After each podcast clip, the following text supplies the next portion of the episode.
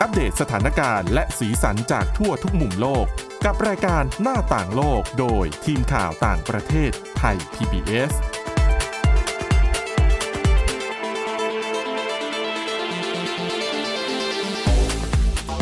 สวัสดีค่ะ คุณผู้ฟังขอต้อนรับเข้าสู่รายการหน้าต่างโลกค่ะ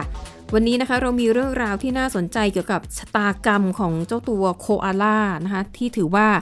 เป็นสัตว์ประจำชาติของออสเตรเลีย แต่ว่าตอนนี้อนาคตของพวกมันเนี่ยกำลังตกอยู่ในอันตราย และอาจจะถึงขั้นศูนย์พันธุ์เลยก็ได้นะคะจากโรคร้ายชนิดหนึ่งนะคะ วันนี้ค่ะพบกับคุณวินิษฐาจิตกรีและก็ดิฉันสวรักษ์จากวิวัฒนาคุณค่ะ สวัสดีค่ะ ถ้าพูดถึงโคอาล่า คุณวินิฐาน่าจะนึกรูปร่างหน้าตาของมันออกใช่ไหม น่ารัก เออ มีความรู้สึกยังไงกับไอ้เจ้าสัตว์ตัวนี้ น่ารักปลุกปุย แล้วก็เชื่องช้า อืม กินยูคาลิปตัส ใช่ และเป็นเหยื่อไฟป่า ถูกต้อง อืม นะคะ เพราะด้วยความที่มันเคลื่อนไหวช้าเนี่ยแหละค่ะ ค่ะ มันก็เลยทำให้ตัวเองอะหนีภัยไม่ค่อยรอด อืม ยิ่งเกิดไฟและออสเตรเลียเนี่ยช่วงหลังๆ สภาพอากาศแห้งแล้งผิดปกติ ค่ะ ไฟป่ารุนแรงมากผิดปกติ ใช่ โคอาล่าหนีไม่ทันหรอก แล้วภาพที่เห็น อืม ในข่าวคือหลายภาพ ค่ะ น่าสลดมาก อืม แบบ นะคะ ที่เขาตายไปก็ไม่น้อยอะค่ะ ค่ะ ก็เรียกว่าด้วยความที่เป็นสัตว์ที่มีการเคลื่อนไหวตัวแบบเชื่องช้าอย่างเงี้ยแหละค่ะ ก็คือเลยกลายเป็นสาเหตุหนึ่งที่ทำให้โคอาล่าเนี่ย มีความเสี่ยงที่จะถือว่าเป็นสัตว์ที่อยู่ในข่าย มีความเสี่ยงที่จะสูญพันธุ์นะคะ และมันยังถูกซ้ำเติมด้วย เรื่องของการเปลี่ยนแปลงของสภาพอากาศโลก อืม ฟังดูอาจจะไม่เกี่ยวแต่จริงๆมันเกี่ยวกันโดยตรงเลยนะคะ อย่างที่บอกไฟป่าในออสเตรเลียเนี่ย ค่ะ ช่วงหลังๆ มันรุนแรงขึ้นเป็นผลมาจากการเปลี่ยนแปลงของสภาพอากาศโลก ค่ะ นะคะ แล้วก็เขาเนี่ยก็จะมีศัตรูดั้งเดิมก็คือจะเป็นสุนัขป่า อืม หรือว่าสัตว์ที่อยู่ในป่าธรรมชาติ เป็นนักเหยือเออเป็นสัตว์นักล่า ค่ะ โคอาล่าหนีไม่ทัน อ่า ถูกไหม ก็คือมีอย่างเดียวก็คือต้องขึ้นต้นไม้สูงสูง สูงมากจนไอสัตว์นักล่ามันปีนขึ้นไปไม่ได้ ๆอ่า เออนะคะ อ่าอ่ะอย่างที่บอกภัยมีอะไรนะ มีภัยจากไฟป่า มีภัยจากนักล่า แล้วในสัตว์โคอาล่าเนี่ยค่ะ เขาจะมีโรคระบาดในกลุ่มของเขานะคะ โอ้ ชื่อโรคนะคะเป็นเชื้อคลามิเดีย อันนี้เนี่ยเป็นเชื้อชนิดเดียวกับที่มนุษย์ก็ติดนะ ค่ะ เป็นเชื้อแบคทีเรียชนิดหนึ่งนะคะ คือมนุษย์เองเนี่ยในแต่ละปีนะคะมีคนติดเชื้อคลามิเดียเนี่ยมากกว่า 100 ล้านคนทั่วโลก อืม อะพูดก่อนสำหรับในมนุษย์เนี่ยนะคะ มันเป็นโรคที่ติดต่อผ่านการมีเพศสัมพันธ์ ค่ะ นะคะ ถ้าอย่างในมนุษย์เนี่ยเวลาเป็นก็คือจะมีอาการปวดแสบปวดร้อนตรงอวัยวะเพศ และถ้าหากว่ารายไหนอาการรุนแรงเนี่ยอาจจะถึงขั้นทำให้เป็นเป็นหมันได้เลย โอ้ ในโคอาล่าก็เป็นเหมือนกัน แต่ว่าในโคอาล่าเนี่ยมันจะมีอาการที่แตกต่างจากมนุษย์จากมนุษย์ ก็คือเชื้อตัวนี้จะทำให้โคอาล่าเนี่ยตาบอด คือเชื้อเดียวกัน อืม แต่ว่าผลต่างกัน ค่ะต่างกันนิดหน่อยนะคะ คือคนน่ะเป็นแล้วไม่ได้ตาบอดแต่โคอาล่าจะตาบอด ถึงขั้นตาบอด แล้วมันจะเป็นชีเออเป็นชีสน่ะเป็นตุ่มๆ ก้อนๆ ขึ้นมาตามตัว แล้วมันจะเป็นแผลผู้พอง โอ้ย ปวดแสบปวดร้อนมากๆนะคะ แล้วก็ถ้าตัวไหนอาการรุนแรงเนี่ย มันก็จะกลายเป็นหมันได้เหมือนกัน หรือขั้นตายจากโรคนี้ ค่ะ ซึ่งเมื่อหลายปีก่อนเนี่ยดิฉันเคยเห็นข่าวนี้แล้วนะคะเขาบอกมันเป็นโรคติดต่อในโคอาล่าที่น่ากังวล อย่างปี 2008 เนี่ยเขาบอกว่าอัตราการพบเนี่ยเออเท่าที่เขาสำรวจในรัฐนิวเซาเวลนะคะเขาบอกว่า 10%ของโคอาล่าที่อยู่ที่นั่นเนี่ยเป็นเชื้อตัวนี้ แต่พอเวลาผ่านไปสัดส่วนของการติดเชื้อมันเพิ่มมากขึ้นเรื่อยๆ ปี 2015 เนี่ยสัดส่วนเพิ่มสูงถึง 60% อืม ตอนนี้ค่ะเพิ่มเป็น 85%น ค่ะ ะคะ ทีนี้ปัญหาก็คือว่าหนึ่งด้วยภาวะอากาศที่มันเปลี่ยนแปลงเนี่ย ร้อนขึ้นไฟป่า แล้วก็มันก็รับรู้ได้ไงว่าอุณหสภาพอากาศมันไม่ปกติ อืม มันทำให้โคอาล่ามีความวิตกกังวล อ๋อ แล้วภูมิคุ้มกันของมันลดลง ก็คือเหมือนคนเนี่ยแหละ อืม ถ้าเครียดก็คือภูมิตก ใช่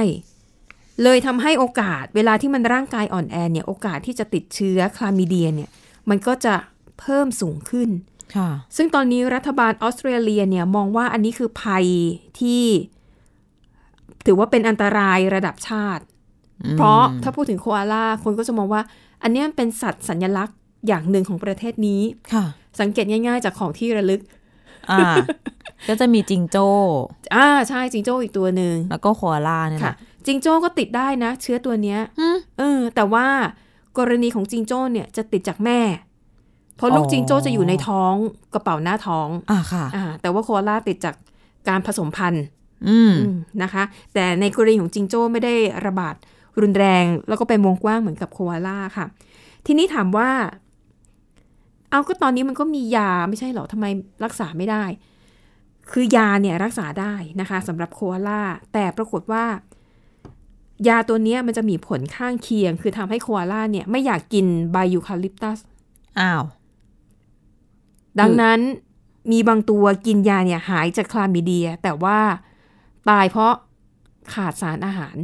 ก็คือเหมือนกินแล้วไม่หิว อืม อืม มันก็จะไม่ยอมกินอะไรเลย แล้วมันก็จะอดตาย อ้าว นี่ไงถึงบอกว่ามันน่ากังวล โดนทั้งขึ้นทั้งล่องเลยนะ ค่ะ แล้วก็ตอนเนี้ยนะคะเอ่อทางหน่วยงานที่เกี่ยวข้องเนี่ยเขากำลังพัฒนาวัคซีนขึ้นมาอยู่ โอ้โห วัคซีนป้องกันโรคคลามิเดียสำหรับโคอาล่าโดยเฉพาะนะคะ แต่ว่า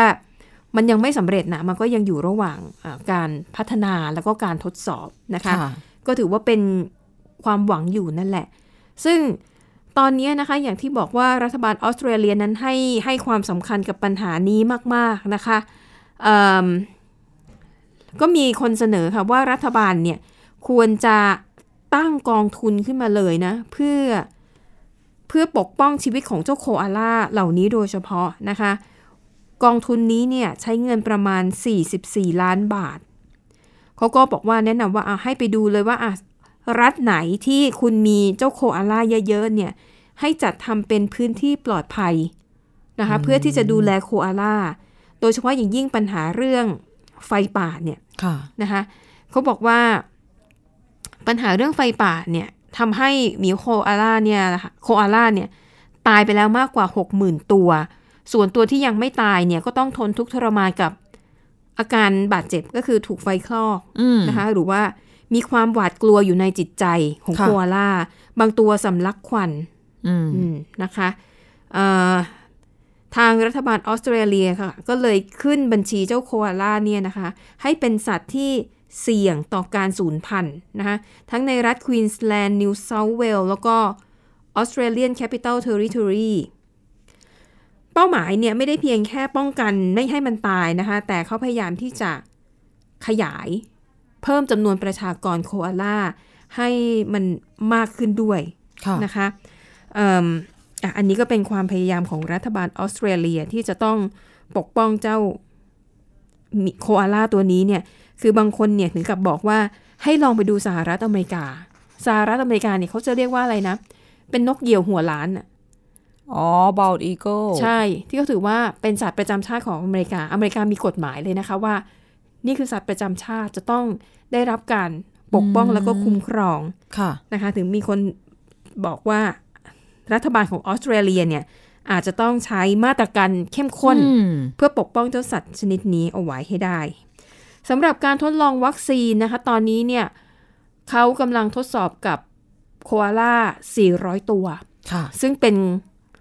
การทดลองกับโคอาล่าที่มีจำนวนมากที่สุด อืม นะคะตอนนี้ก็คือต้องรอผลเท่านั้นเอง แต่เขาบอกว่าทันทีที่เอ่อผ่านการอนุมัตินะคะ รัฐบาลเนี่ยจะรีบอนุมัติให้มีการฉีดวัคซีนให้กับโคอาล่าเนี่ยให้เร็วที่สุดเท่าที่จะเป็นไปได้ แต่ก็นั่นแหละวัคซีนไม่สามารถป้องกันการติดเชื้อคลามีเดียได้ร้อยเปอร์เซ็นต์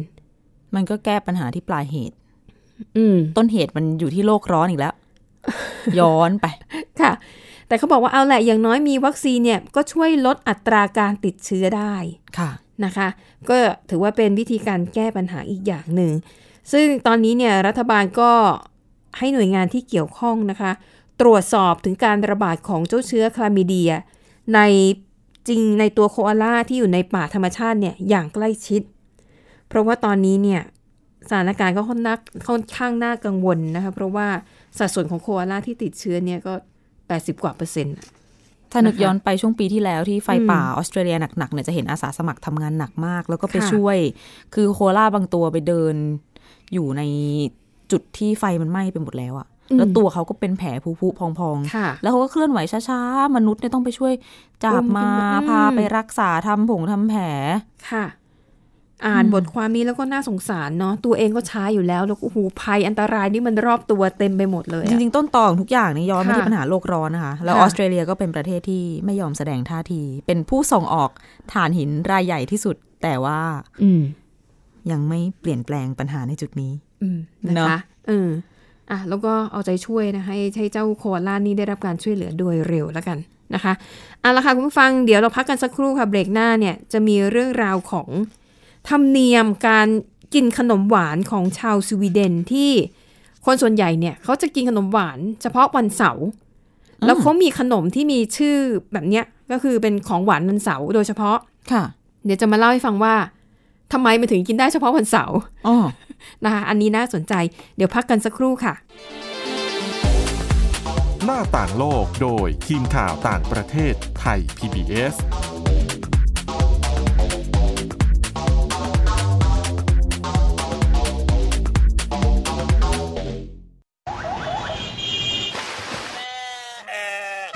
ชวนทุกคนตะลุยไปให้สุดโลก สะบัดจินตนาการกับเสียงต่าง ๆ ไปพร้อมกัน ในรายการ เสียงสนุกทาง www.thaipbspodcast.com และแอปพลิเคชันไทย PBS Podcast แล้วเจอกันนะครับ ช่วงเวลาแห่งความสุ ช่วง ข เวลาแห่งการเรียนรู้ ยิ้มรับความสดใส ในรายการพระอาทิตย์ยิ้มแฉ่งเย้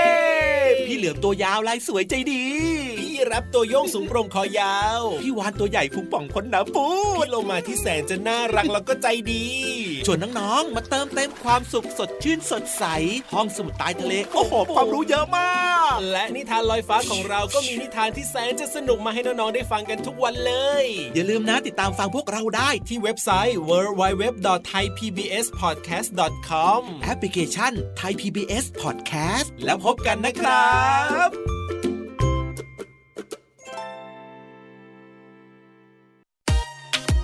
ติดตามหลากหลายเรื่องราวของลูกและสามีกับสามมนุษย์แม่ นิธิดาแสงสิงแก้ว ปาริตามีซัพย์ และสัสิธรสินพักดี ในรายการมัมแอนเมาส์ทุกวันจันทร์ถึงวันศุกร์เวลา 8นาฬิกาถึง 9นาฬิกาทางไทย PBS ดิจิตอล Radio หน้าต่างโลกโดยทีมข่าวต่างประเทศไทย PBS ตอนรับคุณผู้ฟังกลับเข้าสู่ช่วงที่ 2 ค่ะ ช่วงนี้นะคะ อย่างที่เกริ่นไว้จะว่าจะพาไปฟังเรื่องราวของขนมหวานที่คนสวีเดนจะกินเฉพาะวันเสาร์แต่ว่าก่อนจะไปถึงเรื่องนั้นน่ะไปดูเรื่องราวของสัตว์อีกชนิดหนึ่งนะคะ เป็นเรื่องของลูกแมวน้ำนะคะ ค่ะ คุณวินิษฐานเล่าให้ดิฉันฟังว่า ลูกแมวน้ำเนี่ยมันมีเสียงสองด้วยนะ เสียงสอง เสียงสามเสียงสี่ เหมือนเวลาเราเจอแบบสุนัขหรือแมวน่า ห รั รื ก อเจอน่ารัก เด็ ก็ ก เสียง อย่าง เปลี่ย เงี้ น ย ถูกต้อง เสียงผู้ใหญ่จะจะเปลี่ยนโทนไปทันที อนูอย่างงู้นอย่างนี้อ่ะเสียงสองก็มา ค่ะ ซึ่งเราอาจจะคิดมาตลอดนะคะว่ามนุษย์เนี่ยเป็นสัตว์เลี้ยงลูกด้วยนมชนิดเดียวเนี่ยแหละที่เวลาสื่อสารอ่ะ เออ เราใช้เสียงสูงเสียงต่ำอย่างเงี้ย ค่ะ ในการสื่อความต่างๆได้หรือว่าเรียกร้องความสนใจจากคู่สนทนา หรือว่าคน ค่ะ ที่ฟังอยู่ อืม ทีนี้งานวิจัยเขาพบว่าแมวน้ำลูกแมวน้ำก็ทำมีทักษะนี้เหมือนกันนะคะ ก็คือเขาสามารถเปลี่ยนระดับเสียงเป็นเสียงสูงเสียงต่ำได้ อืม ใช้เสียงดังเสียงเบาได้ ขึ้นกับความเปลี่ยนแปลงที่เกิดขึ้นในสภาพแวดล้อมรอบ ๆ ตัวเขา ค่ะ นะคะ การทดสอบเนี่ยเขาทำโดยการอัดเสียงมาเป็นเป็นการอัดเสียงของที่ที่มีแมวน้ำอยู่กันเยอะๆ มันก็จะมีทั้งเสียงแมวน้ำเสียงสิ่งแวดล้อมรอบๆ เช่น คลื่นทะเลนู่นนี่นั่น แล้วก็ก็ลองเปิดเสียงช่วงที่มีเสียงทะเลดัง ค่ะ ๆนะคะ ปรากฏว่าช่วงที่เสียงทะเลดัง นานๆเนี่ย ลูกแมวน้ำมันใช้เสียงในการสื่อสารกับ อืม พ่อแม่เนี่ย ใช้เสียงต่ำลง ค่ะ อะแล้วก็พอช่วงที่เสียงอื้ออึงดังหลาย ๆ อย่างพร้อม ๆ กัน ค่ะ ลูกแมวน้ำใช้เสียงที่นิ่งมากขึ้น แล้วก็มีบางตัวยกเสียงให้เป็นเสียงแหลมๆมากขึ้น อืม เหมือนกับเรียกร้องความสนใจนะคะ ค่ะ นี่แหละเป็นส่วนหนึ่งของงานวิจัยที่เขาบอกว่า มันสามารถ ยกเสียงสูง ใช้เสียงต่ำ เพื่อเรียกร้องความสนใจได้ เพื่อให้โดดเด่นออกมาจากสิ่งแวดล้อม รอบๆตัวเองได้ แล้วยังไม่พอยังถือว่าเป็นการสื่อสาร ค่ะ เพื่อที่จะช่วยเพิ่มโอกาสในการแบบว่าหาคู่ หรือว่า อืม สื่อสารเพื่อสร้างความสัมพันธ์กันในสังคมของเขา ค่ะ หรือว่าเป็นการคุยกันเพื่อเหมือนกับหนีผู้ล่าด้วยก็มี อืม แล้วก็เป็นการเรียนรู้ด้วยนะคะ ไม่ได้ ค่ะ ว่าอยู่ๆเกิดมาปุ๊บทำได้เอง อืม เรียนรู้ได้ด้วย ค่ะ เรียนรู้ทักษะในส่วนนี้ได้ เรียนเสียงได้ อืม โดยลูกแมวน้ำอ่ะก็เรียนเสียงจากแมวน้ำผู้ใหญ่ อ๋อ แมวน้ำ ตัวพ่อตัวแม่ ค่ะ นะคะ ซึ่งมันก็เป็นเรียกว่าเป็นการค้นพบใหม่ของในบรรคือในบรรดาสัตว์เท้าครีบต่างๆเนี่ย ค่ะ พวกแมวน้ำวอลรัสอะไรอย่างเงี้ย อือหือ คือถือว่าเป็นสัตว์ที่มีวิวัฒนาการคล้ายแบบไม่ใช่คล้ายก็เรียกว่าใกล้กับมนุษย์ ค่ะ พอสมควร คือปกติถ้าเราจะนึกถึงสัตว์สักอย่างหนึ่งที่เขาใช้เสียงสูงเสียงต่ำสื่อสารกันได้ อืมอืม แล้วเราตัวเองไปเปรียบเทียบมันจะเป็นนกใช่ไหม เออเออ นก แต่ว่ามันเป็นสันกตแก้วนก ว์ ขุนทอง าแต่มันเป็นสัตว์ปีกไง ค่ะ ก็ถือว่าวงการวิวัฒนาการน่ะต่างจากเราเยอะ ดังนั้นการค้นพบนี้ก็น่าตื่นเต้นพอสมควรที่เขาบอกว่า อืมแล้วการใช้เสียงช่วงความถี่อะไรต่างๆของ ค่ะ เขาเนี่ย มันขึ้นอยู่กับขนาดตัวเขาด้วยนะ ค่ะ ตัวใหญ่ตัวเล็กกล่องเสียงเขา อืม มันเป็นยังไงอวัยวะนู่น ค่ะ นี่นั่นคือฟังแล้วเออคล้ายคนมากพอสมควร ถือว่า แต่ว่ายังต้องศึกษากันต่อนะคะ ยังถือว่าเป็นเรียกว่าเป็นการไขความลับของการพูดคุยสื่อสารกัน อืม ระหว่างบรรดาสังคมแมวน้ำทั้งหลาย จริงปะคุณมินิหารลองทำให้ฟังนี่เสียงสองของลูกแมวน้ำเป็นยังไง ดิฉันรู้แต่เสียงอุ๋งอุ๋งๆอะ เสียงเขาหรือเปล่าดิฉันก็ไม่แน่ใจแต่เขาก็เรียกกันว่าอุ๋งอุ๋งๆใช่ไหมคะ เสียดาย คุณมิถาไม่ยอมไปฟังเสียงหมา จะได้เออให้คุณผู้ฟังฟัง เดี๋ยวขอไปเรียนแบบทั้งเวอร์ชั่นผู้ใหญ่เวอร์ชัน ค่ะ เด็กนะคะ ค่ะ อ่ะ ปิดท้ายนะคะ เรื่องที่เกริดไว้คือเรื่องขนมหวานคือ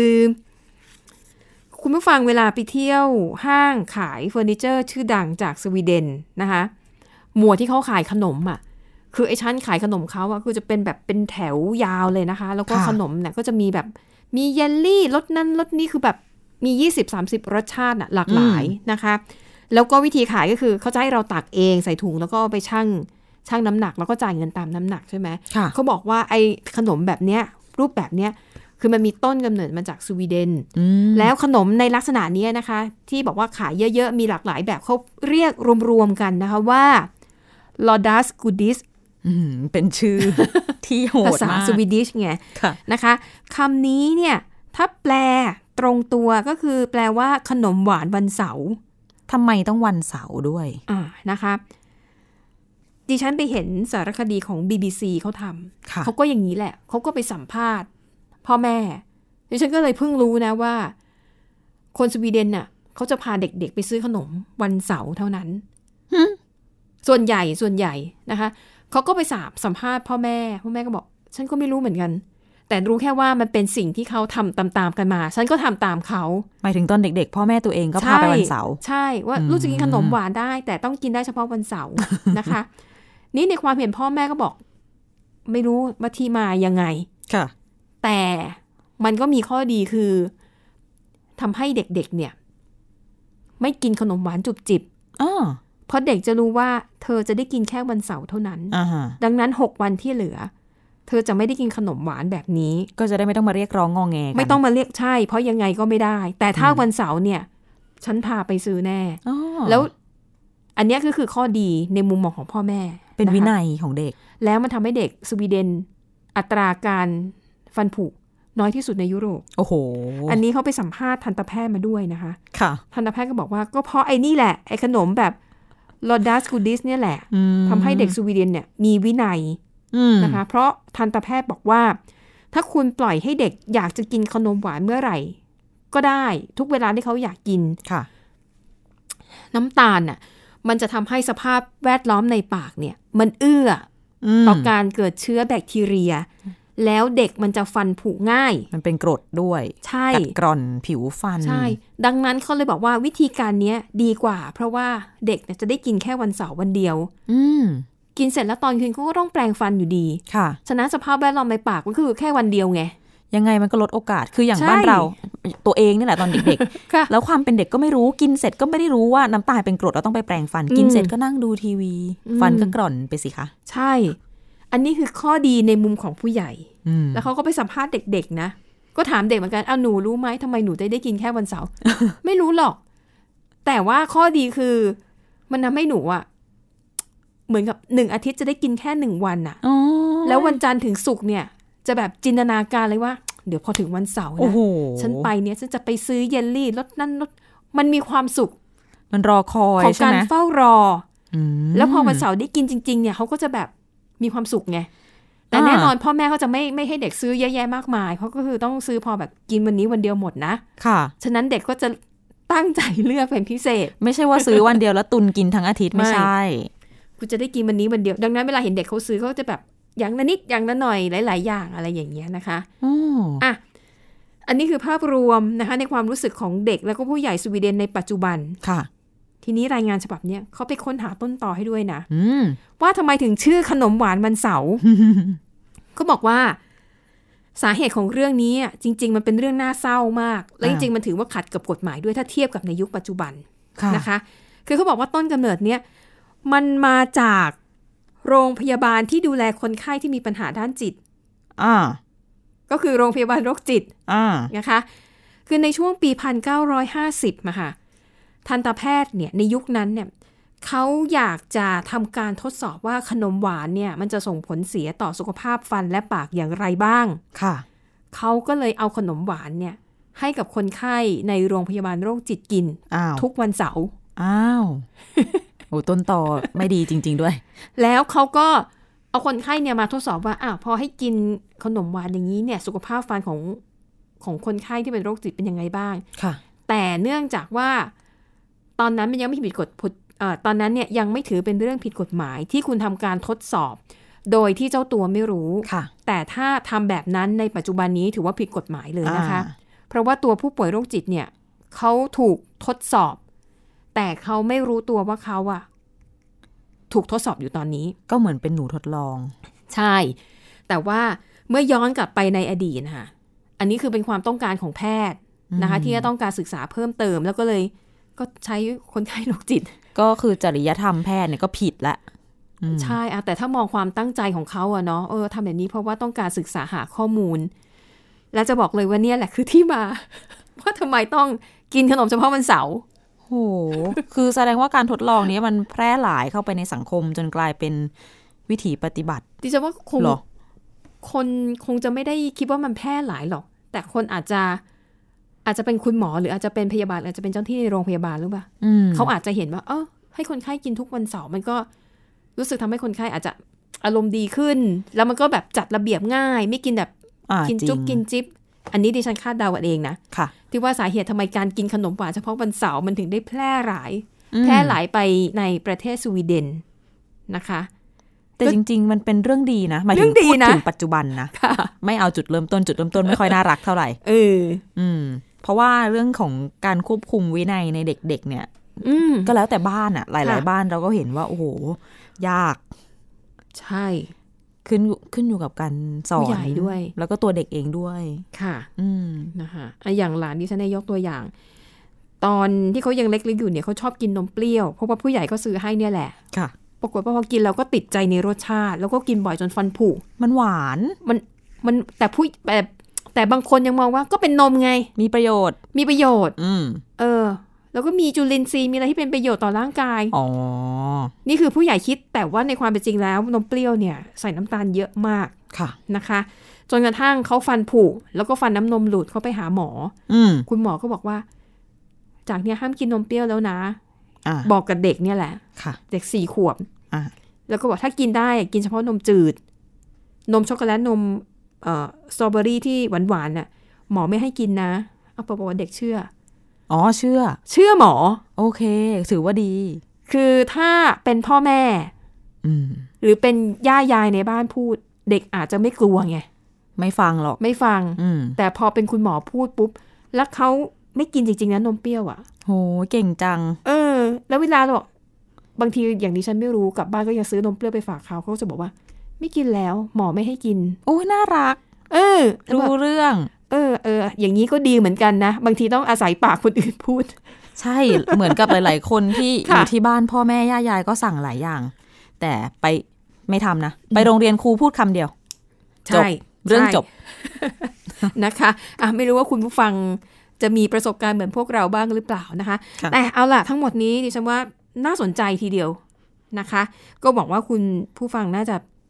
ชอบกันบ้างไม่มากก็น้อยนะ เผื่อเอาไปใช้กับเด็กๆที่บ้าน ใช่ใช่นะคะสำหรับวันนี้หมดเวลาแล้วขอบคุณสำหรับการติดตามค่ะ เราสองคนและทีมงานลากันไปก่อนพบกันใหม่ในตอนหน้า สวัสดีค่ะ สวัสดีค่ะ Thai PBS podcast. View the world via the voice.